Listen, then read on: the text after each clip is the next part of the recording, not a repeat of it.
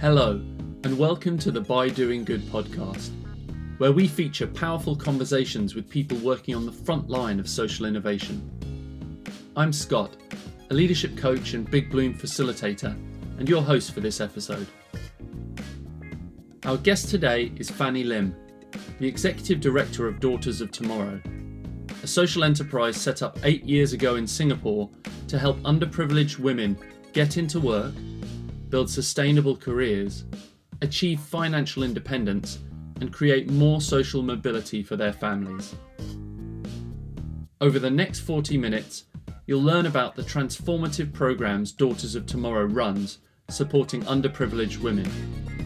And you'll hear firsthand from Fannie about what she sees as the biggest challenges facing her organisation and the wider social impact sector as they try to address the poverty cycle in Singapore It's my absolute pleasure to share this conversation with you, the brilliant Fannie Lim. Maybe that's an interesting place for us to start, Fannie, is tell me a little bit about the work that Daughters of Tomorrow do and why it's especially important that this work happens in a place like Singapore.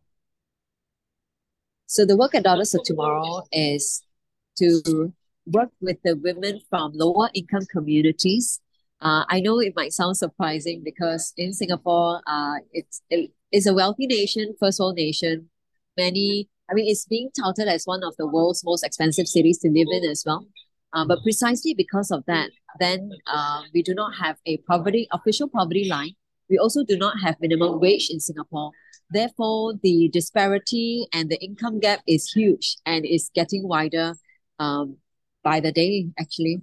So with that, um, our work, while we, one part of it is providing services for these women in terms of facilitating livelihood opportunities that are both accessible and sustainable for them, hopefully to create a better tomorrow for themselves and their families. Um, the other part of it has to do with raising awareness that Singapore, while beautiful as it is, um, advanced and progressive as it is, we have had, we have a group of people who are uh, on financial assistance. So, like I said, no official public line, but there are people who are on financial assistance, which the government recognize to be in need, and therefore they receive uh, such assistance. And these people are in the income category of 1,900 household income or per capita per household income of 650 and below. Mm. That's why it's important because, um, yeah, you if otherwise you will see that um, while people might have work, but they continue to remain as part of the working poor. Mm. And so it's very hard to get out of this poverty cycle. And now it has hmm. become intergenerational as well. So Singapore is 50 over years old as a nation. Uh, and we are starting to see second and third generation of people trapped in poverty. Mm. What's it what's it like for these these women, these women who are trapped in this poverty cycle, who can't find a way out? What's the day-to-day life like for them? So the intersection is interesting. Being a woman and being in poverty, uh, it is it kind of sets them at a disadvantaged position. Uh, I will share a little bit about the demographic before I go into the day to day. 90% of women are referred to us uh, that are referred to us by social workers or like the uh, ministry giving financial assistance uh, what we call sso officers uh, the, they all come through that channel and when they are referred to us, 90% of these women are mothers. That means that they usually have dependents or children uh, that they are caring for. And with that, then there is the there is the responsibility of caregiving. Uh, about 40% of them are single mothers. So then you have the legal challenges uh, mm. because they will need to go to court uh, to look into the care, uh, care and control, and uh, and also the you know the alimony and all of that stuff. Mm. Uh, and if let's say they come from an abusive environment that has sort of ended, uh, resulted in where they are at today, then there is also the housing instability. Now, logically speaking, between you and me, Scott, uh, we will think that the perpetrator should be the one penalized and they should move out, right? Uh, and the mother and children should be the ones staying at home. But I guess, I mean, that's logically, but in reality, many mothers wanting to ensure safety for themselves and the children mm. would be moving out. So then you, you cause a further instability to them. Uh, and if you ever come to Singapore, Scott, mm. uh, it is similar to Hong Kong in the sense that the property prices are very high, rental rates are very high. Uh, and so with that, uh, there is a financial, you need financial means to access uh, housing, right? Yeah. Uh, so that's the other component. And of course, to access uh, sustainable jobs, you will need also the caregiving component put in place. Right. right? And if I am the sole caregiver, then all the more um, a structure is, you know, you need to have family, your social capital, your networks to come mm. into place. Uh, yeah. So these are just some of the uh, day to day uh, that I, I just thought I share with you. Yeah. I, I mean, the, the, the picture you paint is is one where there's not just you know one challenge that some of these women are facing but multiple challenges and also a system that's not really geared up to support them or you know, in terms of accessing support, um, you you mentioned two things, and I'd love to pick up on them, Fannie. So one is um, accessibility, and the other is sustainability. So I'd love to hear a little bit about the work that Dot does in the accessibility space first. Um, sure. How do you support women who find themselves in this incredibly challenging situation? Where do you even begin uh, with getting them access to the labor market? Yeah. So what we do is uh, I, I guess we look at the person as a whole person. Uh, unlike I, I mean, you have recruitment firms. Um, the government in Singapore is quite active, so they have like this. Um, they call it the Workforce Singapore, where they uh, have job fairs, wanting to upskill people. Uh, they give us uh, training grants and all of these things that when we upskill and then they match us to different jobs, they hold job fairs as well. So there's the whole works that the government is quite active to uh, promote uh, economic growth through upskilling our people because human capital is very important in Singapore. Uh, being a country that does not have natural resources, human mm-hmm. capital being is a very important resource for us. Uh, having said that, why the work of Daughters of Tomorrow is still relevant uh, when you have such strong governmental support is that uh, so I shared a little bit about the demographic just now. And in Singapore, the F&B, retail, the food and beverage, the retail mm-hmm. sector, the hospitality sector usually goes by a rotating shift. So, I mean, uh, I know some countries uh, will probably have their shops closed by five to six uh, in the evening. And, and you know, so it's within childcare operating hours. But for Singapore, our malls open till 10. Uh, you know, hotels need to work 24 7. Uh, and yet, most majority of our childcare operators um, are operating within seven to seven. So to to access the labor market, uh, will require it will require you to be able to figure out caregiving outside of those hours. And so part of our work is to advocate with employers uh, to provide what we call core and stable schedule. Uh, so to enable to prior, give priority uh, for childcare hour shifts to be given to these mothers. So before we even bridge, uh, we actually talk to employers and we, we actually invite them to what we conduct called a poverty sensitization workshop uh, where they will play the personas of you know families in such environments. Uh, and by the insights that they gain, hopefully they'll be able to understand what those challenges are and be able to design hiring practices or you know a culture that is more accepting of um, that diversity and inclusion that we all say we want to practice, right? Mm, so that's, that's really fascinating. So, Daughters of Tomorrow is actually also almost shaping the labor market and shaping the services provided prior to working even with the women, or I guess alongside working with the beneficiary women. Yeah, fascinating that you've got this. You've got this already, you know, creating the marketplace in a way and creating a more sensitive and, I guess, practical marketplace for women who want to access it too.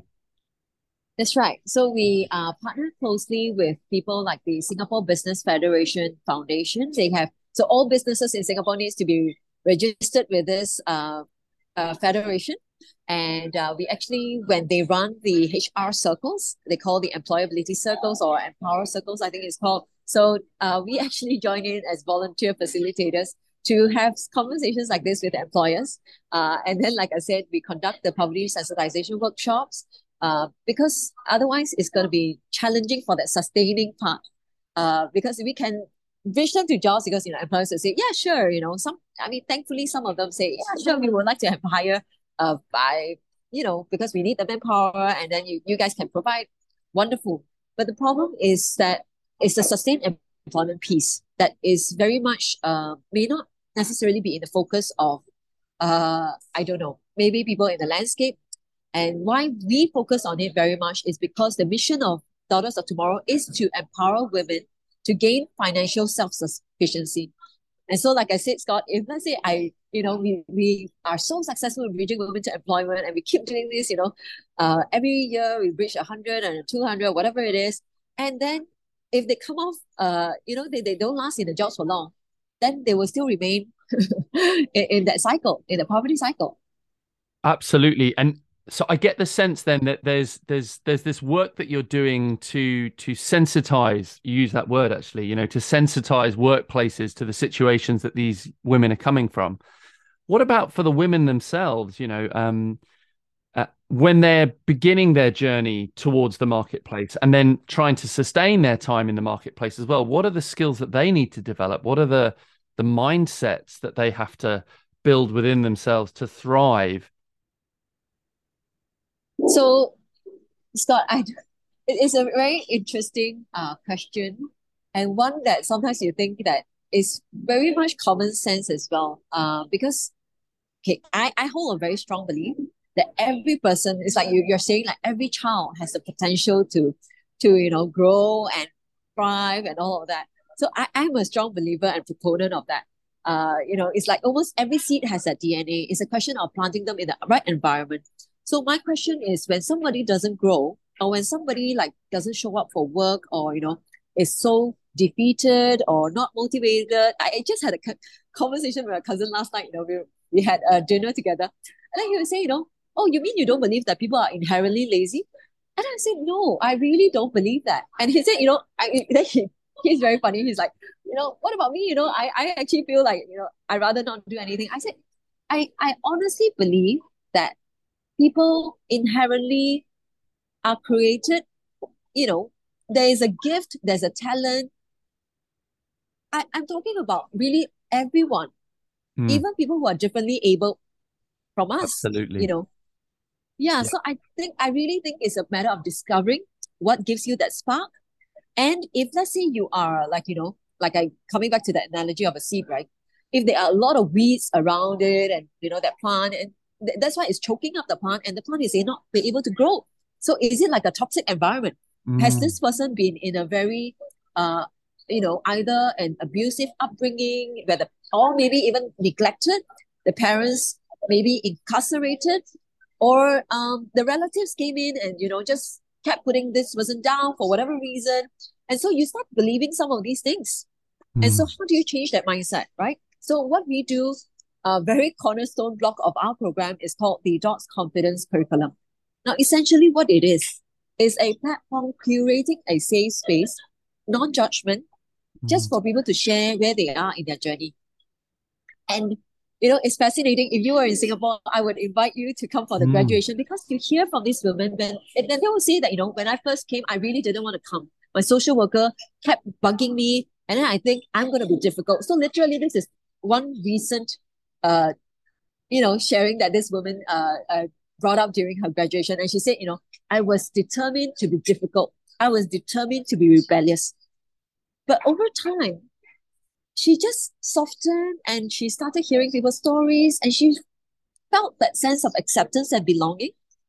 And, you know, it's these, well, I can tell you the curriculum, right? There's the, you know, finder there's the um you know that personality profiling thing sure, uh, there's sure. the personal grooming and you know easing into the workplace what kind of workplaces they are out there and and what kind of behaviors attitudes that are winning winsome you know what how do you level up your customer service so these are more technical mm. things definite definitely really important you know valuable things to have but i get the sense that they're not the the the central core to what's being offered Correct. It's, it's that environment that we create create.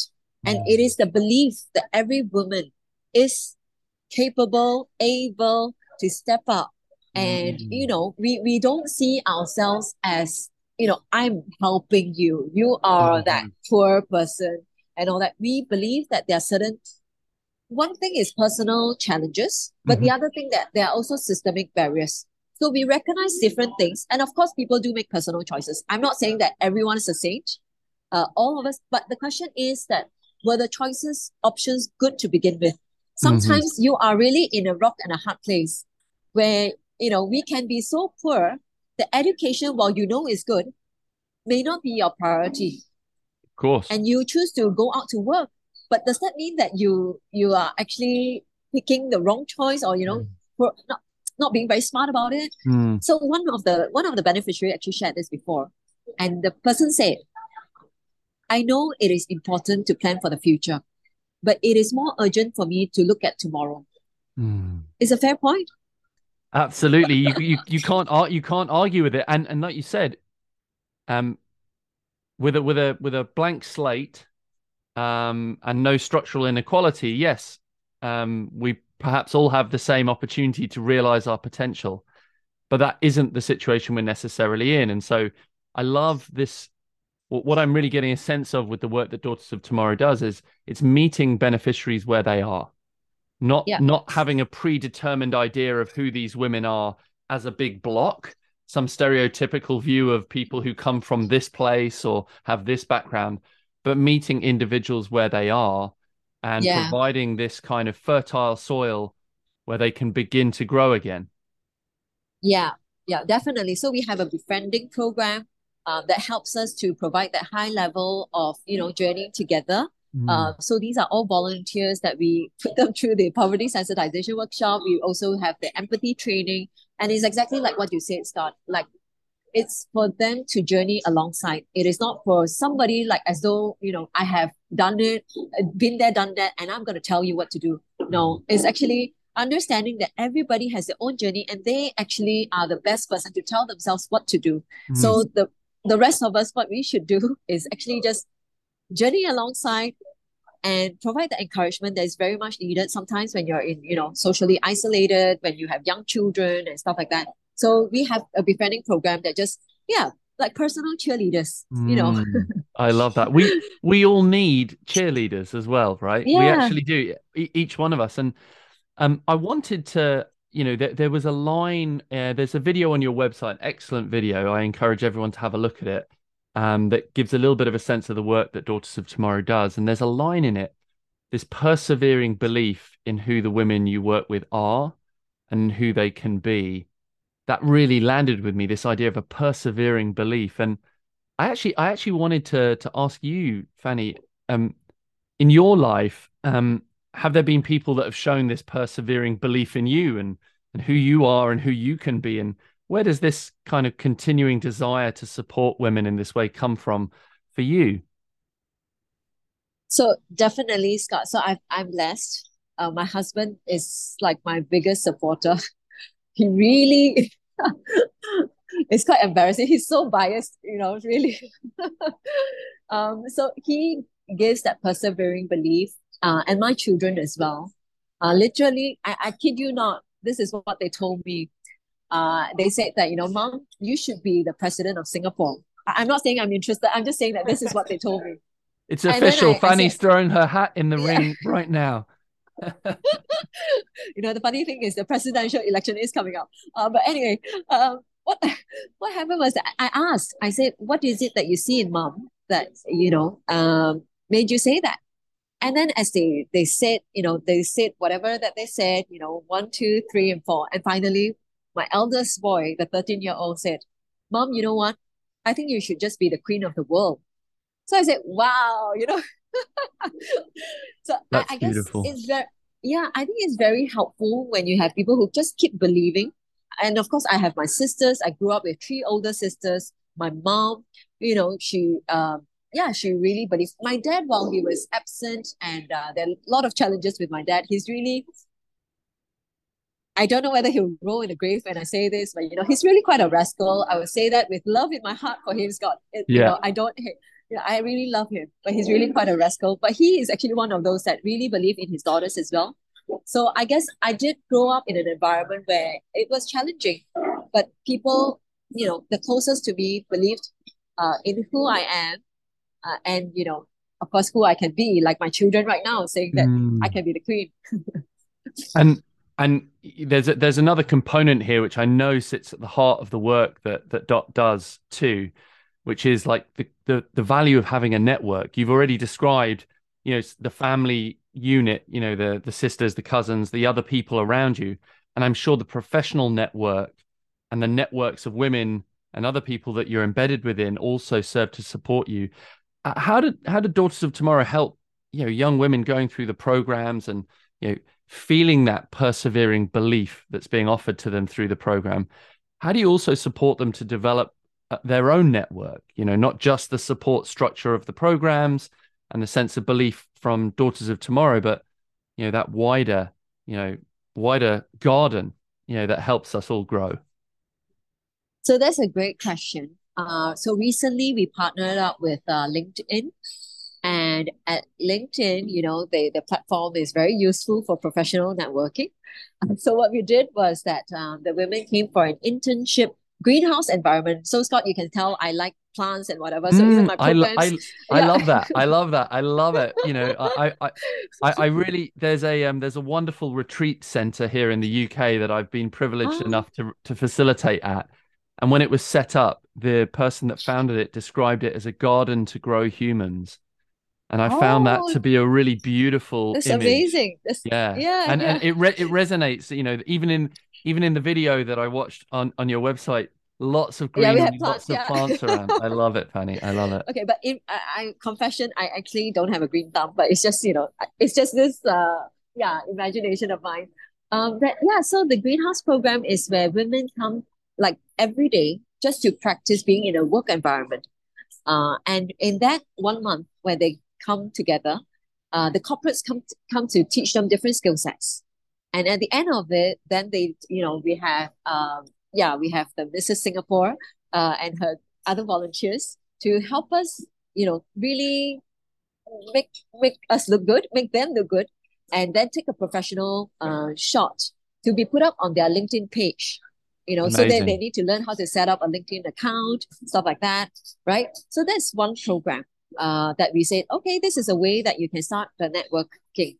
Uh, on the other part of it is also creating internship opportunities amongst the corporates. And mm-hmm. we are telling the, I mean, of course, it is a it is quite a competitive environment. Of course, internship usually people uh, associate them with students, uni grads, and because because we have such a high percentage of uh, women who are secondary school qualifications or lower, uh, which makes it tough. So we said, as a charity, what we can do is we fundraise to pay these women a stipend. So then it, it costs, it lower the cost for the companies and gives them a business case to say, hey, why not try? And then have these women land into a corporate environment which they otherwise would unlikely to have access to. And what happens is that after that internship experience, because I don't know about you, Scott, but you know, really, a lot of us might be doing stuff that we didn't study in uni. Mm. We just learned on the job. Hundred percent, hundred percent. Exact, exactly my career path, Fannie. So yeah, right. So then we're saying that you know why not give a chance for these women to learn on the job, and if you see that they are able to perform after your guidance and internship opportunity, then give them that vacancy so this is how we are trying to increase that, um, tra- so, uh, change that trajectory by allowing them access into that door they otherwise would not have usual access to. Yeah. It's, it's really interesting. It reminds me that not that long ago, uh, Ernst and Young, the big you know global um, organization, announced that they were taking um, university degree um, qualification off their hiring list. So they were no longer interested in the idea of like where what degree did you get, what university did you go to.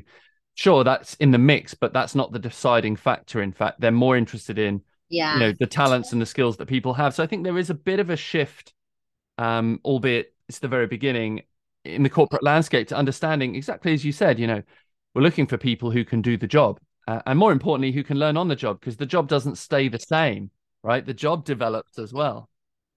Exactly. So when people talk about the future of work, for example, I know, okay, so technically there is like different industries, it's like green, uh, green industry, there's a care sector for the Singapore market, mm-hmm. uh, you know, so there, there's this kind of specific industries, but I would say that the future of work is for people who are willing to learn mm. and who are agile to adapt. Um, I mean, look at how within our lifetimes, you know, I've gone from the dial-up modem, you know, the the, the very slow kind to look at. I mean, I'm having a call on Zoom with you in UK and all that outside. Yeah. I mean, the change is phenomenal. It's at such an increasing pace. Mm-hmm. So the future of work is really for people who are able to, you know, change mm-hmm. the mindset and learn, learn new things. I get a real sense that the the corporate partners you work with um, will also, you know, you're in partnership with them. So this isn't just simply a recruitment service that dumps women into organizations willy nilly. You're having these conversations to develop, you know, the fertile ground where these women can land as well and get the continuing, you know, persevering belief, I guess, even within the corporate landscape too.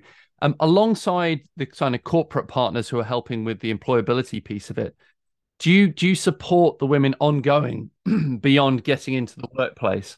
What, what and and you know how and what does that look like? okay, so there was a befriending program that we kind of had the volunteer. So we, uh, it sounds like a very uh, demanding charity, uh, but we do ask that our volunteers uh, commit to us for one year at least. Mm. to be a befriender because we recognize that the back to work journey is not like an overnight thing. Uh, yeah. It takes time uh, to build up your confidence, to put yourself mm. out there again. I shared that I was a stay-home mom before earlier, and you know, even when I, I, mean, I am a uni graduate and I was, you know, successful in my sales career, but even then, it took me time to sort of, you know, uh, yeah, build that confidence in myself to go back. Uh, so with that, then we said, you know, uh, journey together, even post-employment phase, like I said, up to a year. Uh, but after that, what happened is that because I shared that we don't have a minimum wage component, um, a woman could be bridged into a job maybe uh, two years ago and earning a thousand five hundred, and after two years, the increment could be a thousand five hundred and fifty dollars, for example. I, I'm and I'm not exaggerating. I'm actually telling you some real examples. Uh, so with that, then we decided that we need to have post-employment programs that will enhance their and uh, speed up, boost up the pace of social mobility right? Yeah. There's no real social mobility if I continue in this trajectory. So what happens is then we have programs to look into debt repayment savings match.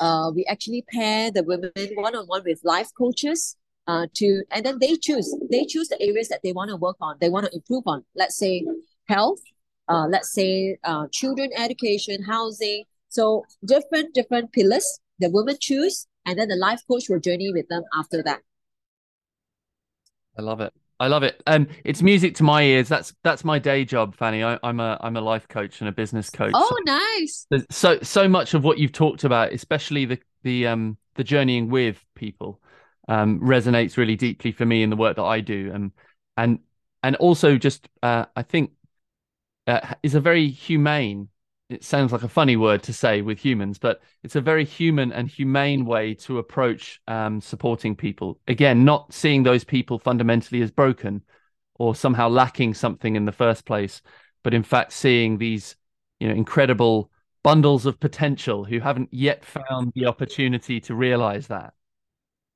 Exactly, Scott. You know, I've because I've learned I've, I've worked with corporates and all that, so I've learned that some of these uh, high level corporate leaders you know, in MNC's environment, and they have coaches too. You know, you would think that, oh, you know, maybe the people are up there already, they, but they all have coaches. That's I mean, the secret. All, but it, yeah, but you know what I mean? Like even these guys have coaches. So I mean, clearly people who have a lot less uh, in terms of privileges, in terms of access to opportunities. I mean, really, it makes sense, like you said, right? Yeah. And I'm glad yeah. to hear that you're a coach. yeah, um, we don't, we don't, we don't question that elite athletes they have physiotherapists, mind exactly. coaches, they have multiple exactly. coaches to help them perform at the top level. Um, and so it sort of makes sense. But coaching, you know, can can take the form of life coaches, etc. But it it occurs to me that you know you're coaching from the from the word go. You're coaching employees and employers on how best to set up their businesses to support young women. You're coaching the women themselves you're coaching, yeah. befriending volunteers. You know, there's a whole lot of great coaching going on here. Um, oh, it sounds like I should change the business model and just rename ourselves to coaching, uh, you know, daughters of. I don't think so. It sounds like you're doing all right so far. I guess. I guess that's that's a really good segue to to talk about a couple of points. Like, what are the what's the big challenge you know that that you're facing as an organization right now? And I guess as as the leader of this this social enterprise, this social business, you know, what keeps you up at night? What stresses you out a little bit, Fannie? Oh well, yeah. To put it on video, uh, uh, I guess the challenge will be on the every charity. I think almost, if you ask them, it will probably fall into the top three. Uh, mm-hmm. would be fundraising. That will be the challenge that I would put up front there. Uh, and thankfully, I think for Daughters of Tomorrow, our mission is uh, pretty well supported, I would say, so far. Having said that, I think that there needs to be a certain understanding that what we are in the business of is working with people who really you're not starting from zero. Some of them are in a negative position. Like you know if you want to talk about financial terms like literally in a net negative like you know position. So with that um, the measure or impact of success sometimes takes a longer runway now the challenge then will be for um, for people coming alongside to fund to understand that it's, it's not like you give me a dollar, I'll give you a bottle and manufacture one straight away. Uh, but when you invest into like social mobility for people, you got to understand their starting point. And so we we always want to see outcomes, but we may not be we may just be wanting to fund for one year, a one year program. Right. And say, I want to see an outcome of, you know, the whole family uplifted from poverty. so then there's that you know, it's just like, oh wow. So you've got to do like education mm-hmm. on the supporter side, you know, uh, with people. You got to constantly create awareness and say, hey, you gave me that dollar. Why is there like not one human being that's like you know successful up there kind of thing? Uh, and it's a, a constant conversation that we need to have to, to understand the gap to know what is required like it literally is a whole society approach because like i shared with you uh, the challenge is not just like i'm poor because i don't have a job I'm poor could be a lot of different reasons, right? Uh, my mental bandwidth, just because I'm poor, will actually be very much limited because, yeah, all the choices that are given to me. So, with all of that, I think it's understanding the complexities of it and be able to uh, do some risk, uh, sorry, be able to stomach some risk uh, and say that, you know, I will want to adopt your work uh, for five years, 10 years to enable to see that outcome. Yeah. So, one I, I would say one of the challenges would be that. Yeah, and and and finding you know finding funders, investors with patient capital and who understand. That's right. Who that who, right who understand that you know those outcomes don't immediately just happen as a result of injecting some money. Uh, and you know, I also understand it from the funders' side. They're looking for good news stories to um to share with with with the people that they work with too. And so, yeah, I mean, it's such a complex ecosystem, right? It's not just uh, one organization doing good work over here with a group of people. It's the many different intersections that happen more widely in society. So I'm gonna I'm gonna jump in here and share something a little a, a little darker with you. So I read. I said, you know, I, I know I need a charity, Scott, but sometimes I I honestly question myself that whether the this is the vehicle best to create the kind of impact um, that we want to see in society today. So I do, you ask me what keeps me up at night. Uh, literally, this is one of the things that I question myself. And I don't just question or, you know, I'm asking myself every year. Every year, I'm asking, is this the most effective way? Is there no faster way to accomplish what we want to see together, you know, as a society? And um, there's a quote by this guy called, I think, if I don't know whether I'm butchering, I'm going to butcher his name, but Leo Tolstoy Oh yeah, um, yeah. Yeah, so he he has said something very interesting. He said, you know, I um and the quote is to the gist of I'm sorry, I can't remember word for word, but you know, he said something like, uh I yeah, I I sit on a man's back and you know cause a certain suffering to him. Uh and then I say that I want to help him. But then, you know, I say I will do anything to elevate his suffering. But at the end of it, I still I'm not willing to get off his back. So it is as though I ask myself, when I help, is it really helpful? And why, when I help, is it really achieving the impact and the outcome according to that person that I'm helping? So, you know, even if they say that, you know, so, and of course, the women that we have worked with, they are very gracious and say, Fannie, thank you so much, you know, da, da, da, for uh, creating this program. I'm so glad to find out. And da, da. so even when they say all that, I look at my so-called um, outcome and I say, are they still in poverty? Mm. If their children still struggling to get pocket money to school. So, you know, that's one thing. Uh, when we do good, some of us, it, that it goes into motivation. Some of us, um, well, we're doing good to feel good, to look good. But the worst, I feel personally, the worst thing is that when we do good, does it end up being bad? like when we help, does it become more harmful than helpful? Mm. Yeah. Just, I think, just the fact, Fannie, that you have um, the sensitivity and the understanding to to question whether um, running a charitable organization is the quickest and most effective way towards alleviating the problems that you see. Um, just that sensitivity, I think, will mean that whatever Daughters of Tomorrow looks like today, it will continue to change and grow and develop with its focus firmly, yeah, with its focus firmly on delivering, you know, the alleviation of poverty, the the, the bigger goal, right? Not just yep. running some programs and having some metrics around people getting jobs and things. That's important, but I know that there's a bigger vision here. Um, yeah. What's clearer for you now, Fannie? Um, I guess six years with Daughters of Tomorrow, um, and I'm not sure how how long as as executive director or, or as head heading up the organization. What's clearer for you now than when you began? So it's coming to seven years. Uh, as the executive director, I've been at the helm about three years. Uh, so the organization has been around for maybe about eight, eight plus or so. So in some ways, um, I think I would consider myself as part of a pioneering team. And what is clearer for me uh, at this juncture is that a charity alone cannot solve the issue that we are seeing. And not even 2,000 over charities in Singapore today uh, can do that. Because if we continue working in silos, and like you said, you know, if we are not focused on the end goal and we get sidetracked with, honestly, I don't even know what people get sidetracked with. Maybe I don't, uh, maybe my own self as well. Okay, maybe a fun. Okay, so for organizations like us, funding drives behavior. So if we are not firm in our focus of what we are hoping to achieve, sometimes the funders uh, may uh, may come in and shape different um, uh, different directions. So I guess yeah. So I guess it's the understanding that you need to keep the cause or the mission front and center, not the not even the branding and reputation of the organization that we lead.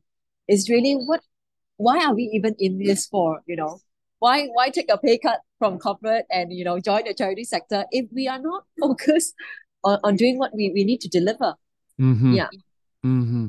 um so to me it is clear that it really requires um you know the whole of society and i actually said this before uh during international women's day i said i actually don't believe that charity alone like i said or even a bunch 2000 over charities i believe in generosity I believe in personal agency, and I constantly tell my team this. Even if I turn down any of your requests because it doesn't fall within constitution or whatever, we can always do something, all of us. So long as you understand why you're in this for, like, you know, people have that old saying, uh, teach a man to fish, you feed him for a lifetime. Uh, you know, don't just give a person to fish. And sometimes people liken Daughters of Tomorrow's work to this saying that we are teaching someone to fish. But I say, hang on, how do we know that this person does not know how to fish? One. So I ask myself, does this person not know how to fish? Perhaps this person knows how to fish, does not have the right equipment for to fish. Or perhaps this person knows how to fish, has the equipment to fish, but uh, the fish that he or she brings home within that time frame is insufficient to feed the family or maybe he's responsible or she's responsible for more than just their own family. They have to be responsible for whoever else, right? Relatives or the whole village, whatever. Or perhaps they have all the equipment that they need, but there's no fish in that catchment. Then we start to ask ourselves, who took the fish? like who's been hoarding hoarding the fish, right? Um, so yeah, so we I think we need to learn to question ourselves a bit deeper and not come in with that savior mentality and you know, I am in this better place because I have made better financial decisions than you. Uh, I am, you know, smarter and more educated and all that. Therefore, you are there and I am here. I think we need to really um dive deeper and and really understand why are people not getting enough fish. So in my case, sometimes I will say that you know, uh, perhaps the person got all the means and can fish adequately, but the children are allergic to seafood. You know, and I say this because my children have a lot of allergies. it's it's it's such a beautiful it's such a beautiful analogy and and more importantly i think it's such a common analogy exactly as you said but you know the risk there is people, you know, just think, oh yeah, we'll just teach people to fish. But actually, Daughters of Tomorrow is not so much interested in teaching people to fish. It's looking at the whole fishing ecosystem and trying to yeah. understand, okay, how do we create, you know, um, uh, the change that we want to see across the whole ecosystem, not just you know, giving somebody a fishing rod and teaching them how to fish. That's not going to be enough. Fannie, it's been it's been such such a pleasure to get a chance to talk to you. I feel like there's so much more we could talk about, but um, I trust that there'll perhaps be another opportunity for us to connect in the future. Um, okay, so it's been a so pleasure much. talking to you too, Scott. Thank you for listening so attentively, and I think being so excited by your response. I think that spurs me on to share because you're you're such a great listener as well. Mm, thank you, thank you, Fannie. If listening to this episode has piqued your interest and you want to find out more about Big Bloom or participate in any of the hackathons organised by them, head to www.bigbloom.org. We always welcome anyone looking to get involved in social innovation. And if you've enjoyed the episode and want to make sure you tune in for more interviews with inspiring social entrepreneurs, please subscribe to the podcast and consider giving us a shiny five star review.